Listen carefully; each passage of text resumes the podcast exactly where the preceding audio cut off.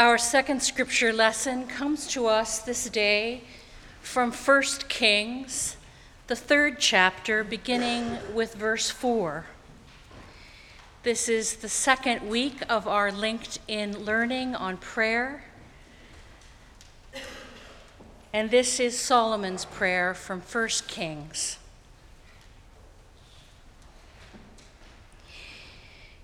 King Solomon went to Gibeon to sacrifice there, for that was the principal high place. Solomon offered and used to offer a thousand burnt offerings on that altar. At Gibeon, the Lord appeared to Solomon in a dream by night, and God said, Ask what I should give you. And Solomon said, you have shown great and steadfast love to your servant, my father David, because he walked before you in faithfulness, in righteousness, and in uprightness of heart toward you. And you have kept for him this great and steadfast love, and have given him a son to sit on his throne today. And now, O Lord my God, you have made your servant king in place of my father David. Although I am a little child, I do not know how to go out or to come in. And your servant is in the midst of the people whom you have chosen, a great people, so numerous they cannot be numbered or counted. Give your servant, therefore, an understanding mind to govern your people, able to discern between good and evil. For who can govern this, your great people? It pleased the Lord that Solomon had asked this, and God said to Solomon, Because you have asked this and have not asked for yourself, long life or riches or for the life of your enemies, but have asked for yourself understanding to discern what is right. I now do according to your word. Indeed, I give you a wise and discerning mind. No one like you has been before you, and no one like you shall arise after you. I give you also what you have not asked, both riches and honor in your life. No other king shall compare to you. If you will walk in my ways, keeping my statutes and commandments, as your father David walked, then I will lengthen your life. Then Solomon awoke. It had been a dream and he came to Jerusalem, where he stood before the ark of the covenant of the Lord. And Solomon offered up burnt offerings and the offerings of well being, and provided a feast for all of his servants. This is the word of our Lord. Thanks be to God.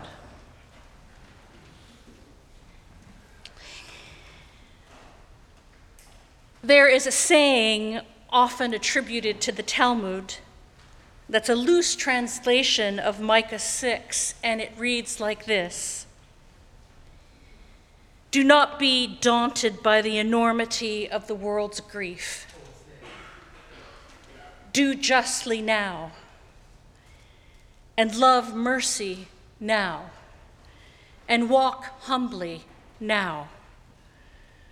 You are not obligated to complete the work but neither are you free to abandon it.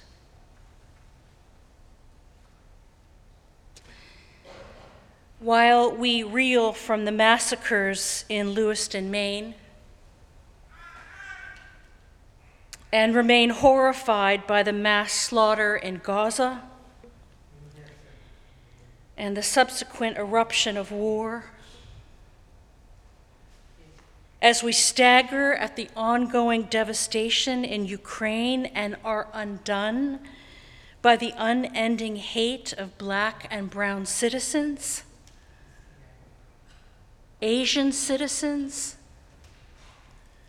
and LGBTQ plus folks, it's hard not to find ourselves lying in a heap of hopelessness.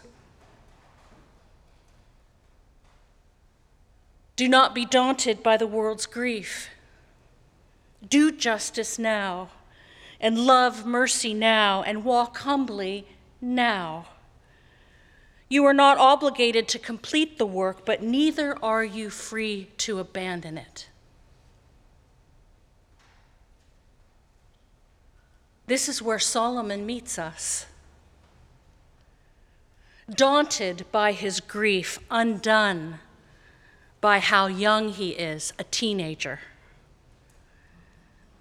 felled by the crushing responsibilities that are now on his shoulders. He's completely overwhelmed by his inexperience, totally engulfed by his inadequacy to rule a kingdom with all of its complications and battles and intrigue and difficulties feeling his own inability at the face of such responsibility, he does what he knows to do, what he's been taught to do, what is in his blood to do. He prays. And he goes to a high place to pray. And God answers him. What can I give you, Solomon? How can I help you, Solomon? Ask. I have to imagine that when a son is raised by a psalmist, the psalmist, the son's prayers are going to be set to song. Can you hear the song in Solomon's prayer? King David, psalmist, his father. I can hear some melody there. O oh Lord, my God, I am only a little child.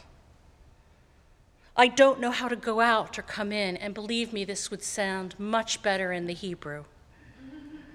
I need your generous love. Please, please, please give me a wise and listening heart so I can lead your people with discernment and care. A wise and listening heart. Not glory, not money, not a long life, not triumph in battle, just wisdom and understanding. A prayer for wisdom and understanding on a day like this. That's beautiful. But here's the thing about praying for wisdom. When we pray, God, grant me wisdom. There's no abracadabra, no taking a wand and make something magically happen. There's no hocus pocus. We are not mysteriously gifted with wisdom when we pray for it. We are instead gifted by God with endless experiences that will teach us to be wise.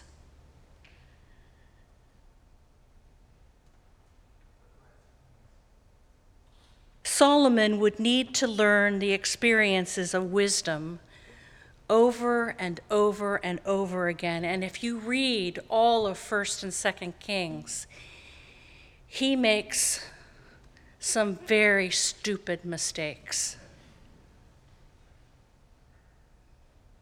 And so do we. Praying for wisdom, praying, Lord God, Help me this day to live a wise life of faith, to be wise for my family and in my work. It doesn't necessarily mean that in our prayer there's a sudden change of our personality and that lightning bolts give us insight that's dramatically bestowed. This is no movie. No. God answers our prayers with countless opportunities to dig deep and to make mistakes and to learn the ropes of wisdom over and over and over again. Rats.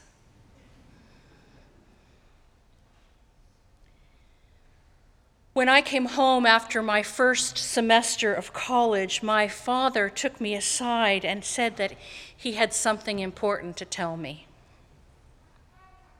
Laurie, he said, he always called me Laurie. Laurie, I want you to remember that your grandparents have more wisdom in the tip of their little finger than you and I will ever have. What?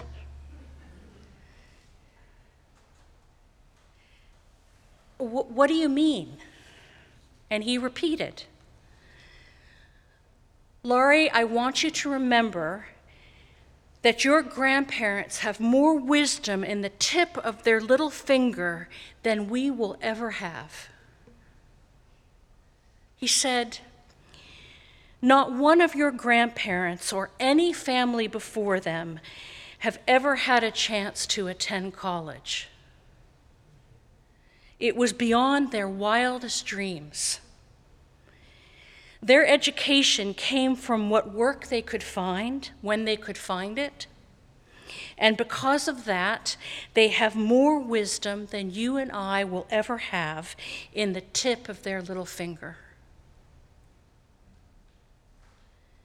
Do you understand that coming home from college is nothing to boast about when you remember that it is because of them that you are able to reach for the stars.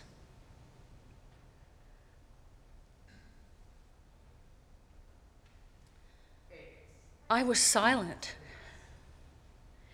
Here I was triumphantly getting off my plane from Boston Logan Airport, going to my dream school in a city that I had read about when I was four years old in the book Johnny Tremain and decided that when I got a chance to move, I would go to Boston. I found the perfect, perfect school.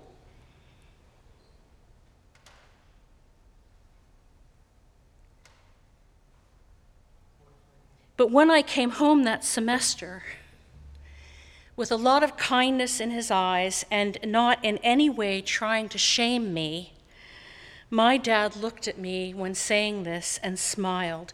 It is because of them that you can reach for the stars. I burst out into tears. He burst out into tears. And I understood his message like I can feel it today. It was powerful. And I never looked at my grandparents the same way again.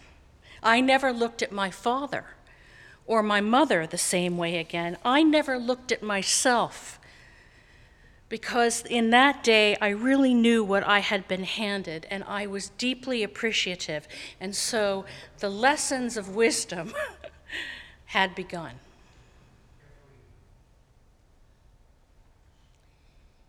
As we enter these weeks with a focus on prayer in the Hebrew scriptures, there are so many reminders of what we've been handed, our heritage. God comes to us in our prayers, sometimes in sleep, sometimes wide awake. We come from generations of church folk who sing to us their prayers and teach us their words of faith and through hard won life experience, they have more wisdom in the tip of their finger and they choose to pass it on and have passed it on to us. Reinhold Niebuhr gave us this poem.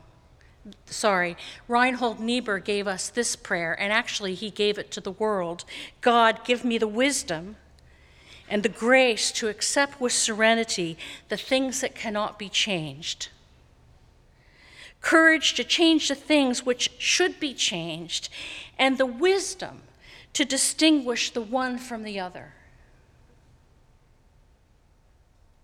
Soren Kierkegaard says, in his prayer. The wise function of prayer, O God, is not to influence you, but rather to change our nature. Thank you for changing us as we pray. But maybe, maybe it's Ann Weems, our Presbyterian poet laureate, who takes our hand today as we pray for wisdom. And within the enormity of the world's grief and violence, Ann Weems wrote this prayer poem on Ash Wednesday, 2003, right as U.S. forces were pre- preparing to invade Iraq. And she titled this poem, In Wisdom, I No Longer Pray for Peace. She says, she prays, On the edge of war, one foot already in, I no longer pray for peace. I pray for miracles. I pray that stone hearts will turn to tenderheartedness and evil intentions will turn to mercifulness, and that the whole world will be so astounded that we will fall on our knees. I pray that all who have this God talk will take bones and stand up and shed its cloak of faithlessness and walk again in powerful truth. And I pray that the whole world might sit down and share together the bread and the wine. Some say there is no hope. But then I've always applauded holy fools who never seem to give up the scandalousness of our faith, that we are loved by a God, that we can truly love one another I no longer pray for peace. I pray for miracles.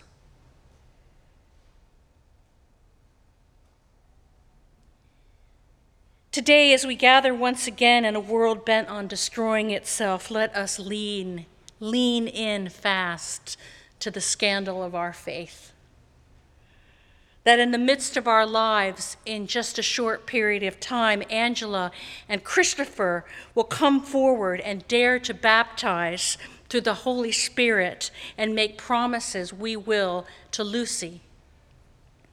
That new members dare to join us with the words, Jesus Christ is my Lord and Savior, and that we in turn make promises to care for them even when we walk into the unknown. And like Solomon, in the face of what daunts and terrifies us, we boldly pray for wisdom and understanding. Lord, help us to discern between good and evil. Please, please, please, please help us.